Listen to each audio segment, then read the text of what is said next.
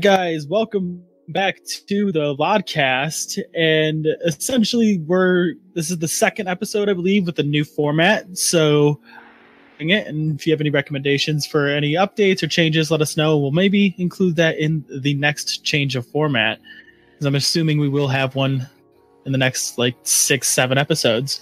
But with that, there's only two of us today. It's me, Biggie, and our great Kuyo. Yeah. I'm here too. It's just me and Biggie. So, how have you been, buddy? I've been pretty good. I've had a crazy week. Like, long story short, I'm a college athlete now. If you can consider esports being an athlete. I mean, yes and no. Yeah, it really does depend how you look at it, but yeah, I made it onto like my school's actual esports team, and my entire week's just been revolving around that and getting everything set up for it. What are you playing? Overwatch. All right. I would have done COD or something like that. No, I mean I did competitive. For a while, and then I did Rocket League. Oh yeah, we also had Rocket League on that list. Open too. Yeah, no, I'm not great at anything that's not an FPS. So, but yeah, that was my week. How was yours, Biggie? I've been good. You know, I went home for this weekend to see my girlfriend. It was her birthday, but yeah, it was a nice weekend, nice day off, nice. I'm gonna have to worry about YouTube or anything because I had everything pre-recorded. I did try scheduling for the first time releases of videos, and I fucked that up first time. I released 4 videos today. I had to like quickly privatize 2 of them. Like, oh no! I was like, oh, 4 videos at once. What the hell? Wasn't the plan, man. Was not the plan. But they're private, so they'll come out tomorrow. I mean, other than that, pretty good. Yeah, by the way, this is being recorded on Sunday, so when he says tomorrow, he actually means today. I actually do mean tomorrow. Well, yeah, today. Yeah, so... So, you know what? We could just transition right into the, you know, the content, the news section. This is, I believe, your topic, YouTube. I don't know what that means. YouTube's verified thing. Well, okay, this is the YouTube news general thing that we've always done. So, recently YouTube was like, hey, you know how channels get verified at around 100k subs? And, like, the verified thing, it's, like, on literally every website in existence. And it just means that you're you, but it's, like, used as a status symbol and stuff. But that's beyond the point. The point is that they're going to get rid of it, and they're going to replace it with this thing called, like, authorized or something like that. And it's instead of like the check mark, it's just gonna like highlight the name in gray. And like everyone's like, hey, what the hell? Why are they doing this? That makes no sense. A ton of people suddenly were no longer verified. So why the hell are you guys doing this? Like, it makes no sense.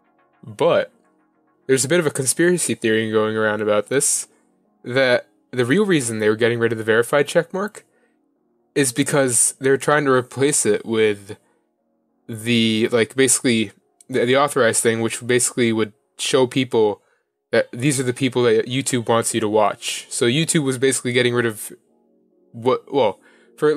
I'll explain what happened after, but like what they wanted to do was get rid of people that they thought were not family friendly or suited for YouTube. So like anyone who was slightly edgy or someone who talked about things that could be considered advertiser unfriendly. That said, there's a massive outcry about this. Literally everyone in existence was like, this is stupid. You guys are just unverifying people for no reason. Why are you doing this? And I agree. Everyone agreed. And so did Susan Wojicki, or however you pronounce her name. And she was like, you know, we made a mistake. We're gonna roll back on all this stuff. We'll keep the verified thing.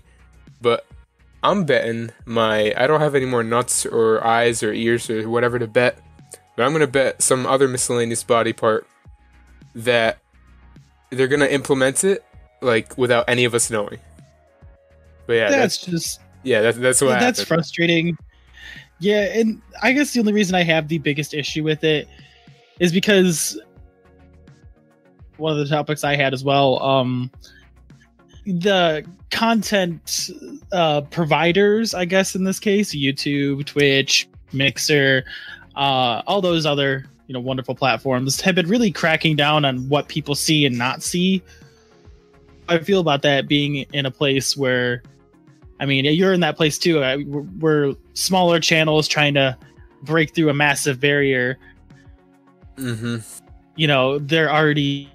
There's already a lot of regulations in place to kind of keep the people at the bottom on the bottom, people at the top on the top.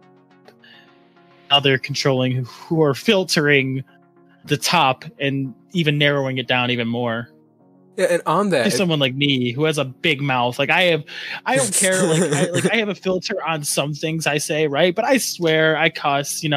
I make dark humor jokes sometimes with my friends when we play Call of Duty or we play Sniper Elite. But regardless of that, that's just who we are. And now it's making content less real, in my opinion. If you do that, that said, your Call of Duty and Sniper Elite videos are your best, in my opinion.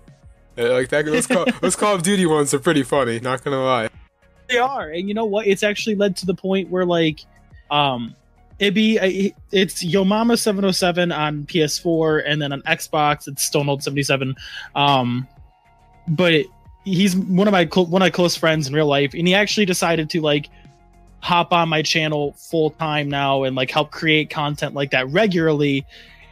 I don't think he'll be in he won't obviously do the lore videos or the Dragon Age or the Elder Scrolls stuff, but he was going to be in a lot more Call of Duty and more Battlefront, more games that might become a potential series. Hence why we started the Sniper Elite series together, because he decided he kind of wanted to be a bigger part of the channel because he liked doing it. And I'm even going to get his footage now too, so we'll have two perspectives. Continuing on that, I think a huge thing about YouTube and just censoring people, it's happened to the LODcast a lot. So I recently uploaded a test video when I was a while back, and it was just it doesn't really have to do with content. There was a case with the LODcast and content, but I uploaded a video and it had literally a second of copyrighted music in it, and it wasn't a strike that happened, or not a strike, it wasn't a strike or even a claim. It's a claim. It wasn't even, really? They didn't even let it show anywhere. It was literally just, this video is not allowed to be seen in any countries. I'm like, what? Well, that makes no sense. And so it was actually my channel trailer. And then really, yeah, so at the end I didn't have that little meme thing about me playing the kazoo at the end. It was originally supposed to be another one of my memes that I just repurposed. The meme itself is fine, including the music. But for some reason, it detected it in that, and it wanted to, make sure that video was never seen. So I was like, what the hell, YouTube? You guys let me keep the original video up, but you won't let me keep this up? It's crazy. Yeah, and then, okay, and then there's the actual part with, censoring. So the LODcast, despite how the rest of my channel is, the LODcast is perhaps the edgiest piece of content I produce. In fact, the edgiest piece of content that we all produce, I'd assume.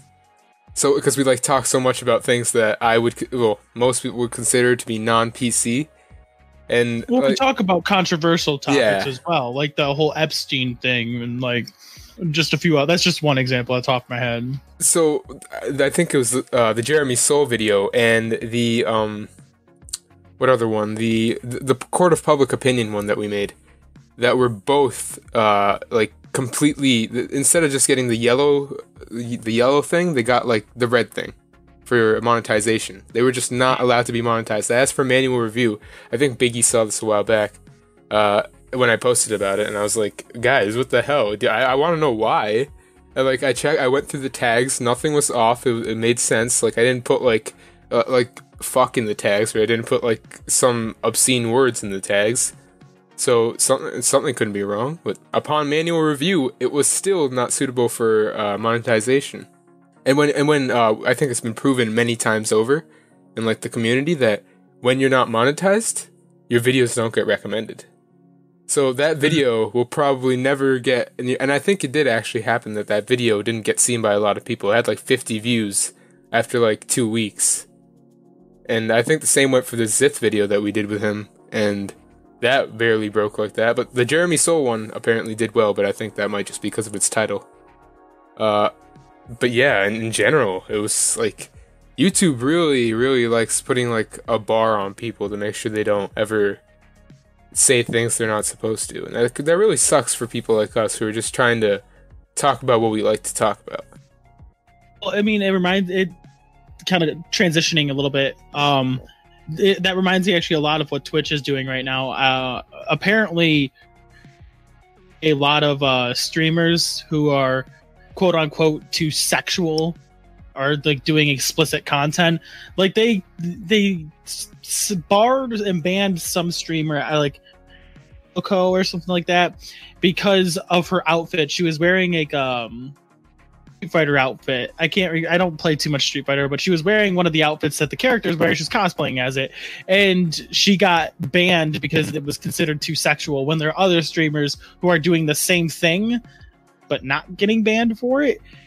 And then there was others where, like, there's a streamer who was at the gym and she was wearing like a sports bra and like pants, and she posted on social media, and she got banned or warned because she was posting explicit content. And it's like, she's at the gym, dude. Like it was completely like fine. Like I wouldn't have been like, oh damn, she's wearing that here. Like, no, it's just like, okay, she's at the gym. She's in proper workout attire.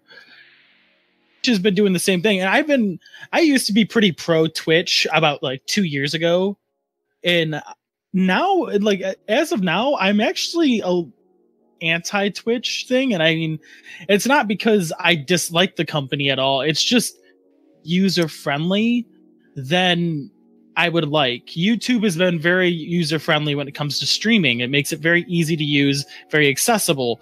And Mixer as well, like I've been using Mixer a lot for my PC streams and my Xbox One streams, is super easy to use, and it's easy for people to come and watch your streams.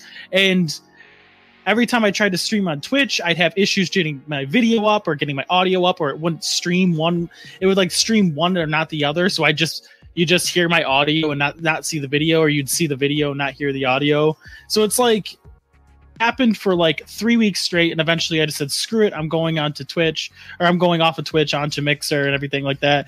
And I wish they fixed it, as I did send them like a complaint, like, hey guys, like, you know, this is happening to me, I don't know what's going on. They never got back to me, obviously, but so I said screw it, I'll just go to something that's been easier. But it's the fact that, you know, streamers are getting censored because of, you know, give them a reason. If you're gonna ban them, like, and give them a clear reason. If you're gonna censor them for a clear reason. Don't just be like, hey, you're breaking a rule that's very, very vague and can cover a large amount of ground, and that's all we're gonna tell you by. Yeah. So on that, like, I think it was might have been yesterday, but I think a fairly famous streamer. Do you know who Greek God X is? I've heard of him. I've never. Yeah, so he's like a really fat Greek guy. But he was recently banned from Twitch for like 30 days or maybe a month, maybe more than that. I don't know, for making fun of the other option in like a game, like for gender. And I'm like, okay, it's a joke, but why was he banned for it? Like, the guy, like, if you watch his streams, he's not like that. He just made a joke. Like, relax. But that's the thing about Twitch. Like, if you ever have you seen like how the Twitch mods like do their work and stuff? They're extremely biased. Like, apparently back when Alinity wasn't banned for like yeeting her cat or across the room or feeding her cat vodka, which kills cats, by the way. I do remember that whole situation. Yeah, like, it turns out that, like, people on the inside of the moderator team were, like, in cahoots with her and were basically making it so that certain streamers never get, like, hit hard with anything, which would explain a lot of things, like how Alinity would go out of her way to, like, go after people that she didn't like, or how no matter what she says on stream or does on stream, nothing happens. But then when someone like Greek... or you probably might know Tyler One,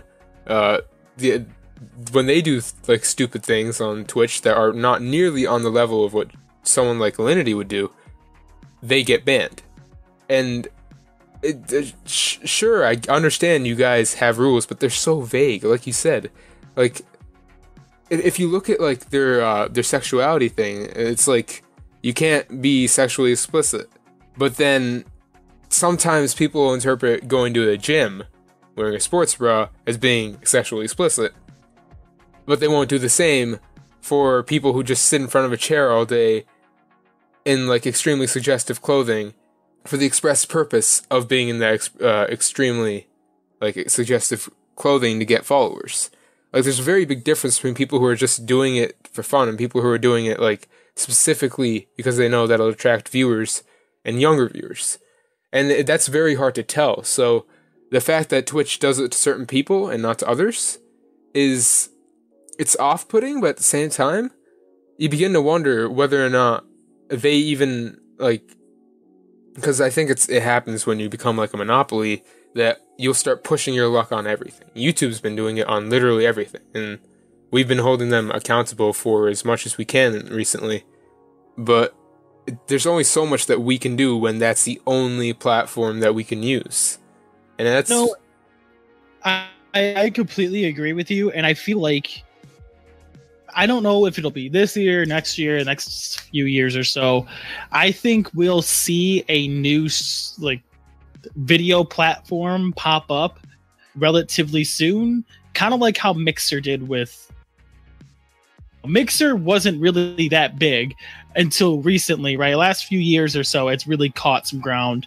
And Twitch a lot on this case where, you know, they took some pretty big streamers, and, you know, I'm not a big Ninja fan. I never have been. I don't like Fortnite. You know, I've never been big into that kind of stuff, but, you know, when he left, that was a huge blow to Twitch. And then it got to the point where Twitch is like, they used his channel, because technically Twitch still owns his channel, to stream other streamers, right? Yeah. And then they ended up advertising porn on it. That was a whole crowd like prank, like that was a gamer prank, like, you know, it was like, okay, we're gonna have this system in where we're gonna promote like the top 5 or top 3 like most popular streamers in that genre, right? Well, it turns out that someone swapped a genre, made like a porn video, like a porn stream, and swapped it into a gaming genre, and then all the gamers were like, well, this will be funny, and they just like made it popular, and it jumped up and was like #1, right? And so obviously that's, you know, it's good and bad, but this, the Twitch CEO was like, oh, I have no idea how that happened. It's like, yes you do. Like, don't even act like you didn't know how that happened. Like, it's frustrating, you know. Definitely see just how I feel like YouTube, it's really close-knit control. And, you know, they're trying to get their favorite channels up. But I feel like relatively soon, there's going to be out there that's going to challenge them, and it's going to challenge them hard. And they're going to really need to, like, a little bit on that iron grip they have on the market so far. Because on this marketplace, there isn't, like you said, there isn't really much to challenge. Yeah, YouTube in that sense. I'm hoping that challengers, because, like, in the case of every monopoly that's happened in, like, outside of the internet space in the past, it's always been either broken up by government, which I doubt in the case of, like, Twitch or YouTube, or, like, a really good competitor. Like, I think in the case of, like... Actually, I don't think I can think of any, but... off the top of my head, but I'm pretty sure the only real way to break down a monopoly is to find a competitor who can compete in some way. And Microsoft's been trying to do that by buying people out, which I guess is a good attempt, and And it's also been done by, the Epic Store and them buying off people. And, I mean, it's not the best way of going about creating competition, but it's honestly the only way you can try and break monopolies. And I guess that it works, but yeah. I mean, hey, use money to break money, really. Yeah. I mean, it's one of those things, too, like, I've enjoyed using Mixer so much because of how easy it is to use that I've really been like, kind of sitting there like privately hoping like, man, I hope Sony like next generation just like kind of hops on it, like makes a deal with Microsoft, be like, hey, you can use Mixer for this money, right? For streaming service, whatever. And honestly, I've been secretly hoping that happens because of how easy it is to use. Yeah, because didn't they have like the whole project to xCloud, and they've been working together to get game streaming going? So like maybe they might do that. Right. With, like, and they've been also streaming. They've been teaming up against Google Stadia too, which is another thing where I'm just kind of like, okay, let's. Yeah, but that's it. Google Stadia's kind of become like a joke because like at this point their specs are like last gen, as we, like at some point. I'm getting advertisements from them still on YouTube. They'll be like, Google Stadia, it's better than everything. And I'm just like, no, it's not. Yeah, no, I'd rather own my games. Like people have already taken away my right to like buy physical copies. I'd rather at least own my console or my PC. Yeah, you know, I guess I'll kind of, I was originally going to talk about this before, and I actually removed the topic. I mean, talk about games physically. GameStop just closed like 300 stores or something ridiculous because they're just not, they like lost like 47% or like I think it was like 13% actually. Well, large share of profit though. It was ridiculous. It's been a while since I saw the article, but GameStop's done. It's still going to be all digital games are streaming now. Oh, yeah, no, that sucks, because, like, I remember hearing about that story and how they'd, like, slowly been in a decline for, like, the past 10-ish years as, like, the rise of digital, like, resellers went up and all that, or sellers went up, and it's really depressing, because, like, I don't know about you, but, like, buying games online, sure, it's quick and easy, and, like, you don't have to go to the store, but, like, I honestly feel like there's some value in physical stores because, like, you can see the product. I mean, sure, with games, you can't really do much with it, but still, I liked having a place to go to, like, look at the games and just generally hang out, I guess. I mean, I don't actually go to stores and hang out there, but, like, just a general place to be able to do things normal. I actually agree with you there because, I mean, GameStop, at least for our generation, has existed for, you know, pretty much our whole lives, and I've been going there since I was getting N64 games. So that's how long I've been going to GameStop, and I have experiences over the last like 5 or 6 years have been hit or miss. Like I go there, like there's certain stores I avoid now, but then there's certain ones I like going to because I know the people who work there, and they're usually pretty cool people, and we could sit there and talk about games and be like, hey man, you know, I like RPGs. What do you recommend? I've been really looking for an RPG game, or I've been looking for an FPS. And like, yeah, dude, this is the game I'm getting into. This is the game I like. And we can talk about that. Whereas if I buy it, like, yeah, it's more convenient. I tend to like it because you get to play it right when it gets released. But if you are not dead set on getting the game and you're just kind of like, should I get it? Should I not get it? It's a big hit or miss because it's not like you can sell it back if you didn't like it. I bought more than my fair share of games digitally that I played and was like, I do not like this game, and I wish I could sell it. And speaking of which, we can kind of use that to transition into the next point. Steam was recently like sued by the French government for not allowing their users to resell games. And so Steam was forced to implement a reselling feature into their like French version. Which is really interesting to me, because, like, how would that work from now on if other governments start cracking down on that? Like, would it be... Well, I know Microsoft, like, I know a lot of rumors that I've been hearing that they've been working on a way to digitally resell games. Like, if you didn't like it, you could sell it back, right? And if that does happen console-wide, like PC, Xbox, PS4, that is the nail in the coffin for GameStop, because you literally have no reason to go to get a game. Physical game anymore if you can resell it, right? I would love the option to resell digital games, but it's very complicated because it's hard keeping things up to market value. How do you value things that you can't, like, physical? Like with a game, you know, a game just comes out, it's worth $60. You buy it day one, maybe you sell it like 6 months later, right? The game's most likely like still anywhere from $45 to $60. You're probably going to sell it anywhere from $10 to $20, right? It's like, you know, years old, and you buy it $20 in the marketplace, you're going to get what, like $3 for it? Like, how is that currency going to translate? Are they going to just like have a new like currency now on the system? I think that's why they haven't implemented it.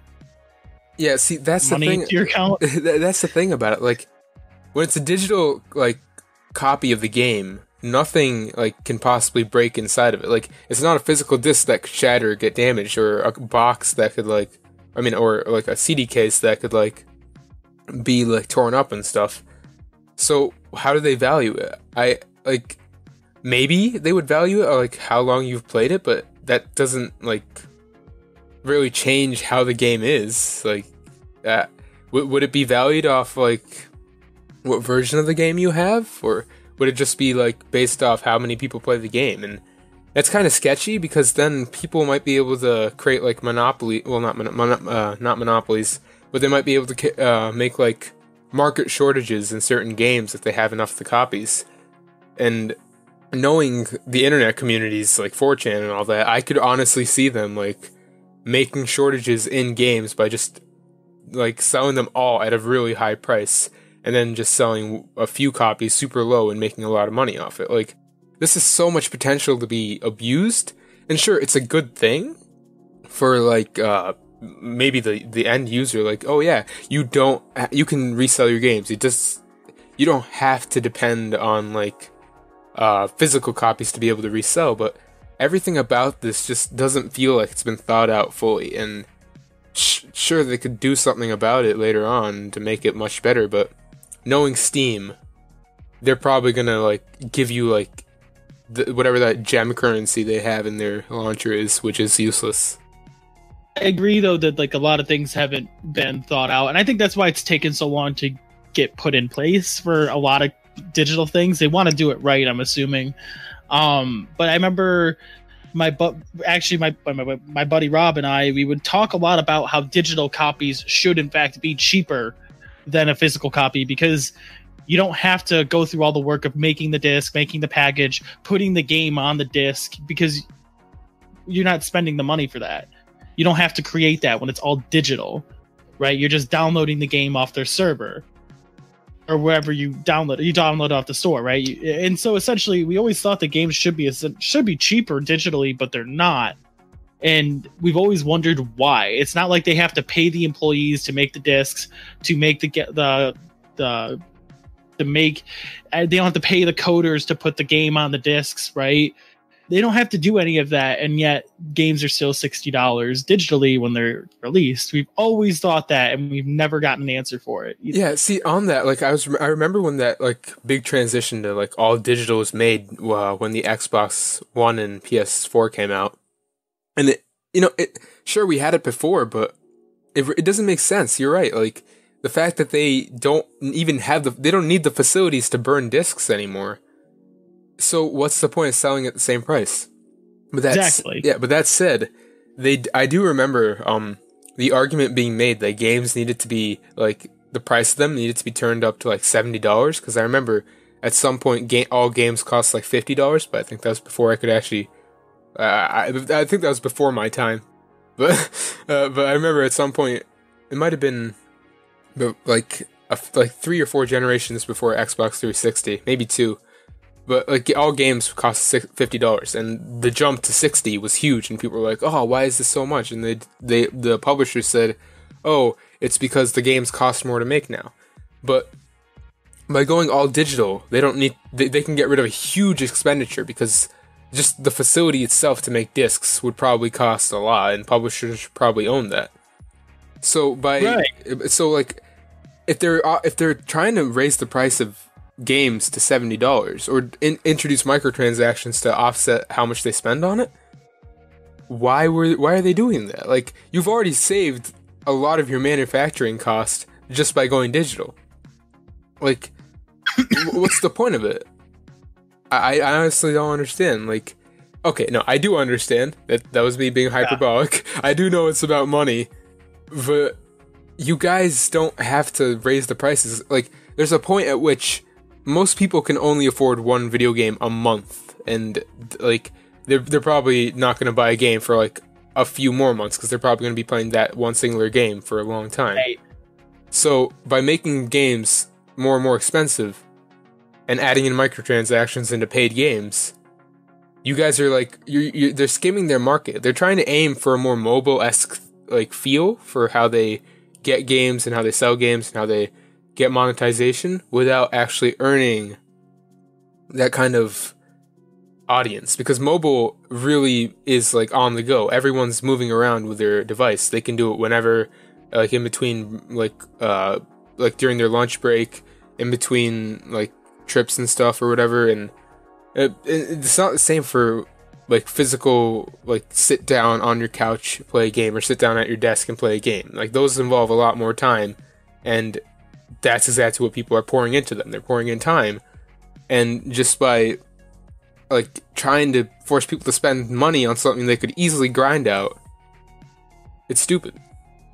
No, I completely agree too with that. And it's like we've seen from very few developers and publishers need to raise game prices to make any sort of profit.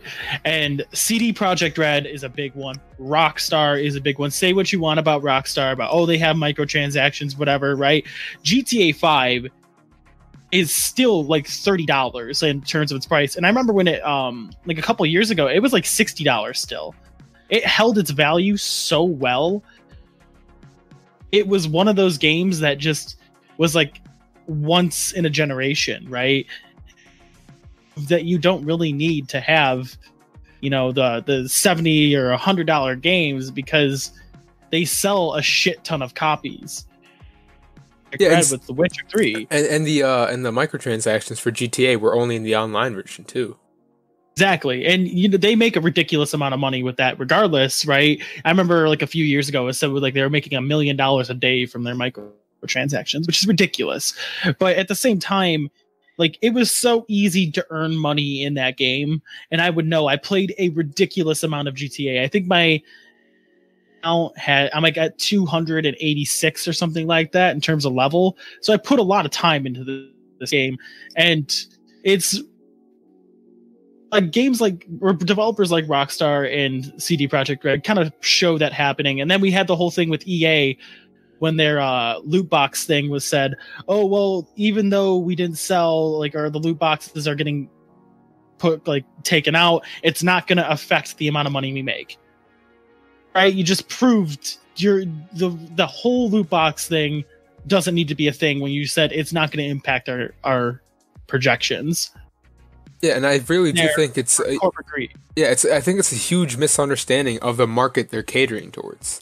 Like in my entire life, I've explicitly gone out of my way to not spend money on games that I don't need to.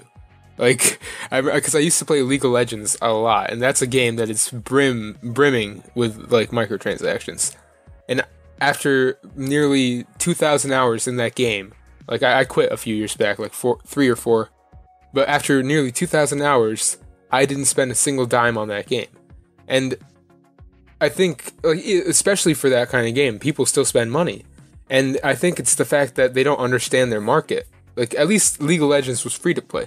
Like, these other games, they really don't understand their market. Like, how is the disconnect is just so great that they'd be willing to let go of the hardcore fans to get the people who are just in it for a few minutes a day or a few hours a day, to actually not even a few hours a day, barely any like substantial amount of time, to just say, hey, you guys can't grind this out, just spend a little money. And for that, they're losing their hardcore fans. And that's just really, like, I guess it's just a sign of the times, because, like, even companies like, was it Konami or, no, Square Enix, the president of Square Enix said, like, no, PS4, I forget, it's some Japanese guy. Sony. Yeah, Sony. Oh, you talking about the president of Sony? Yeah, I think, and he was, like, talking about how, like, PS4 and like, single-player games were not nearly as important to them as moving in the direction of like live services. And he got like really booed in that occasion, but he said we're still going to focus on like single player games, but it's going to become more of like those are the thing that brings people over to the console, and our live services make us the money there. And I think it shows that the single player games, while not dead, are definitely just something that they use to get people to come to their services.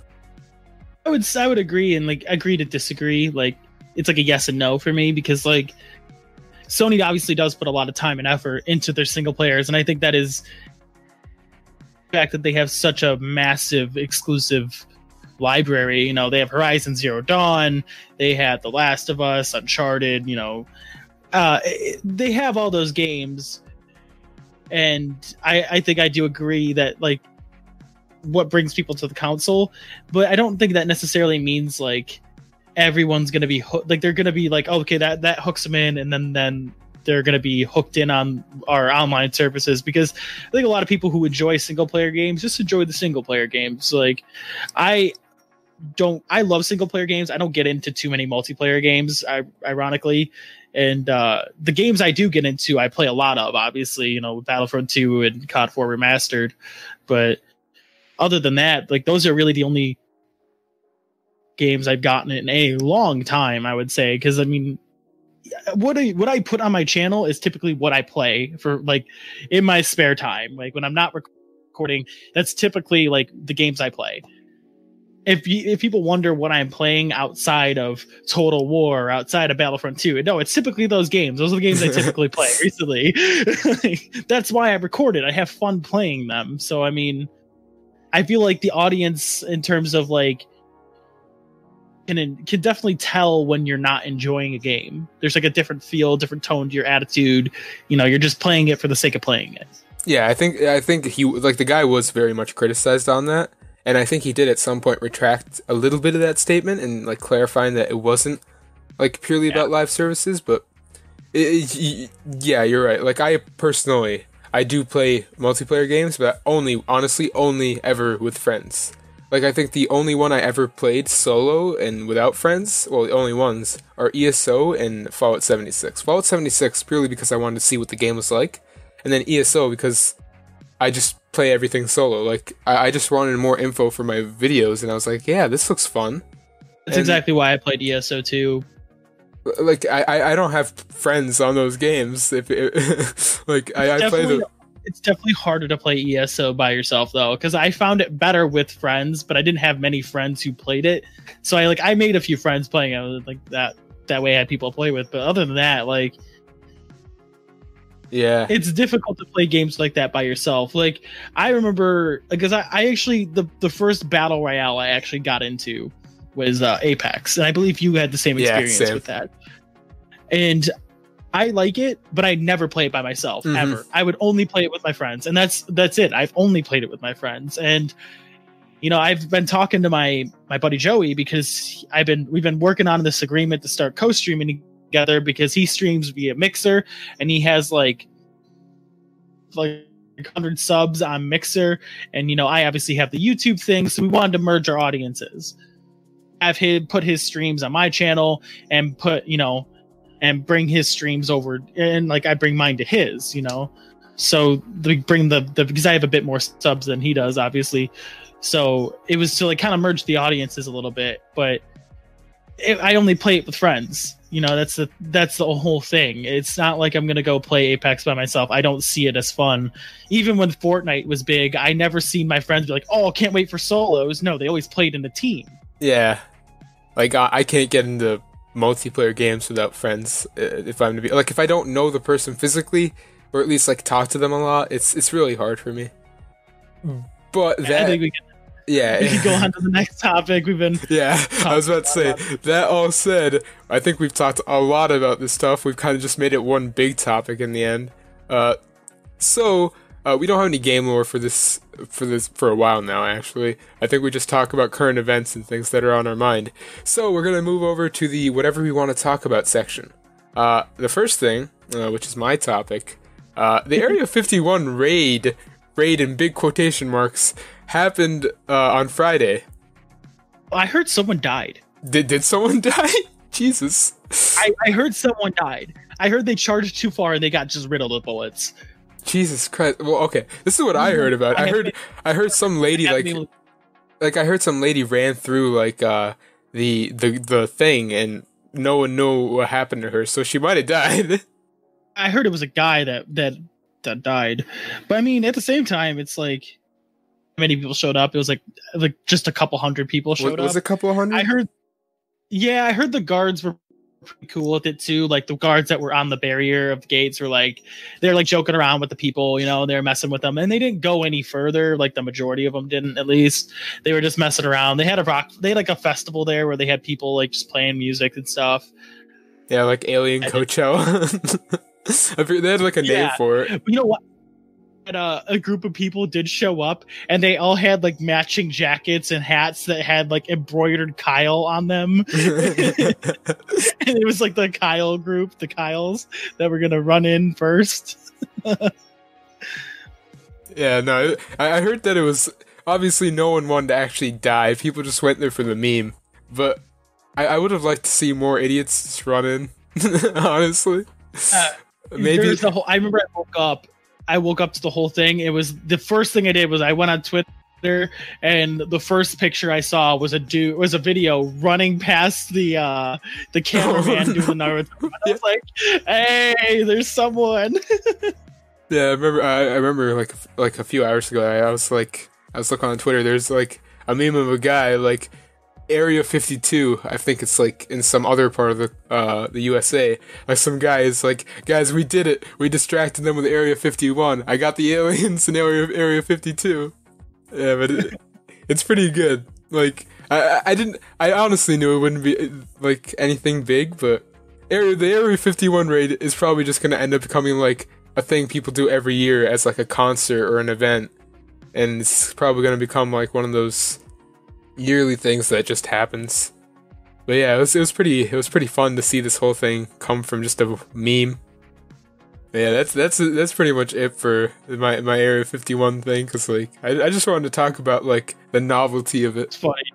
Oh yeah, this is my discussion, and this is going to be roughly pretty brief because this is a pretty not dead topic, but a dead game. So recently, obviously, Anthem was a game that came out that disappointed nearly everybody.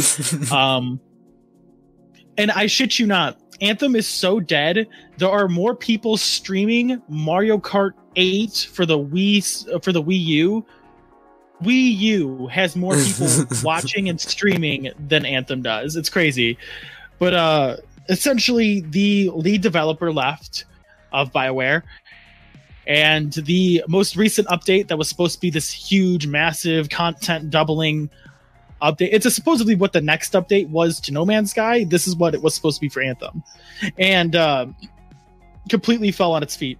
Fell on its face. Sorry, not feet, but completely fell on its face. It was the update, and it was buggy, patchy, didn't do much to the game, didn't actually add that much content, and actually was more of the same content that was there, just a different scenario.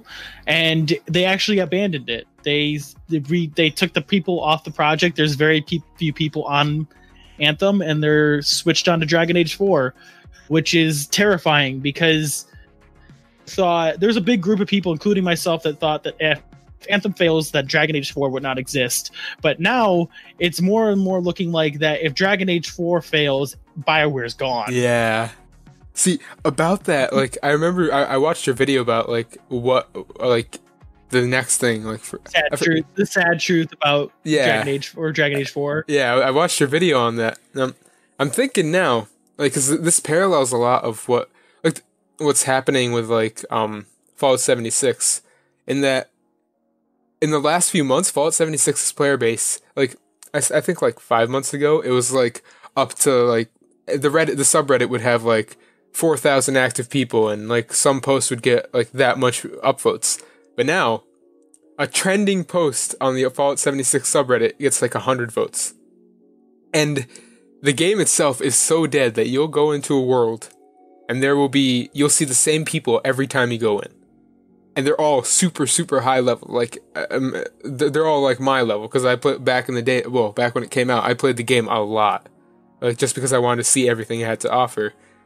And so, the only difference now is that Bethesda has, like, the big update with that adds NPCs on the way. While, poor Anthem here with BioWare, who's literally milk dry, has nothing left. Like, I remember the whole development of Anthem being like a tumultuous cycle where they had an original idea and then it was slowly like morphed into this thing involving live services and how it kind of became what they didn't want it to be. And everything about this is just really sad with like BioWare, because they went from being this great studio that would put out amazing games. Sure, the Mass Effect series may have had some problems, but it definitely never reached the lows that the current BioWare is forced to be hitting. And right, and I personally love BioWare. Now, there isn't a BioWare game that I hated, and it's an unpopular opinion for most, or like for me, if people generally don't disagree or generally disagree with me. The Dragon Age series is great. You know, 2 was a little iffy. It was a little limiting with the open world aspect. It was a little limiting that way, but it was still a good game, good story. You know, I enjoyed Andromeda for what it was. I think a lot of people had way too many expectations because it was like the first Mass Effect in since 3, so people expected it to be fantastic, and then it wasn't what people wanted it, so people hated it because it was like, oh, well, it's not like Mass Effect 2. See, that was a great game. In retrospect, I feel like people, when it came to Andromeda, people looked way too hard at like the facial animations and the tiny bugs and things and problems that they had here and there, and not at the actual like core gameplay of the game. Like, and I didn't even notice the bugs in the face. I won't lie. My entire playthrough, I didn't even notice the face bugs until like people were freaking out about it. I was like, really? I was like, I didn't notice that. Yeah, I wasn't really. I was more into the story. Like with Greedfall, like the animations are absolutely terrible for facial animations, but you don't care, right? Not wrong. No, and see with Greedfall, and it's going to be talked about in my review because I'm still writing the script for the review. You know, Greedfall for what it is. You know, if you compare it to a AAA company, Spiders is not a AAA company. They're an indie developer that is like trying to make its way up there, right? And play games, it's going to seem very mediocre or very average. But if you take it into an indie perspective, this game is phenomenal. It's beautiful. It works well. It's a little clunky on aspects, right? And then you could definitely tell where the developers had to cut corners because of either time constraints or they just didn't have the resources or the workforce to do it. But they don't have that kind of stuff because they don't have the AAA funding. They can't put millions of dollars into a game. So what it actually is meant to be, the game is pretty good. It holds up pretty well. But if you want to compare it to a Dragon Age or a Witcher or a Skyrim, it's gonna look so mediocre compared to those. But it's not meant to stand up against those, you know. Yeah, we really need those like AA, because I know they're indie, but I think they're more on the level of like AA studio, where they're right in the middle, where they can pump out these massive worlds that are not nearly as detailed or as lively as like AAA, but definitely a step above what a typical indie studio could do. And I feel like that's what this was, and that's what the game was. It was like they just got brought up with Focus Home Interactive. They decided that, hey, we see these developers, we want to give them the chance to move to the next level. And that's the thing about like how development for these studios happens. And like in the case of BioWare, like I remember when they were bought, everyone was like, oh, this is going to be great. They have funding and stuff now. But really what all that did for them was like ruin everything about the studio. Like you could see, was it EA that bought BioWare? EA, you can see how heavily EA's hand was like forced in everything that BioWare did after like the last Dragon Age game.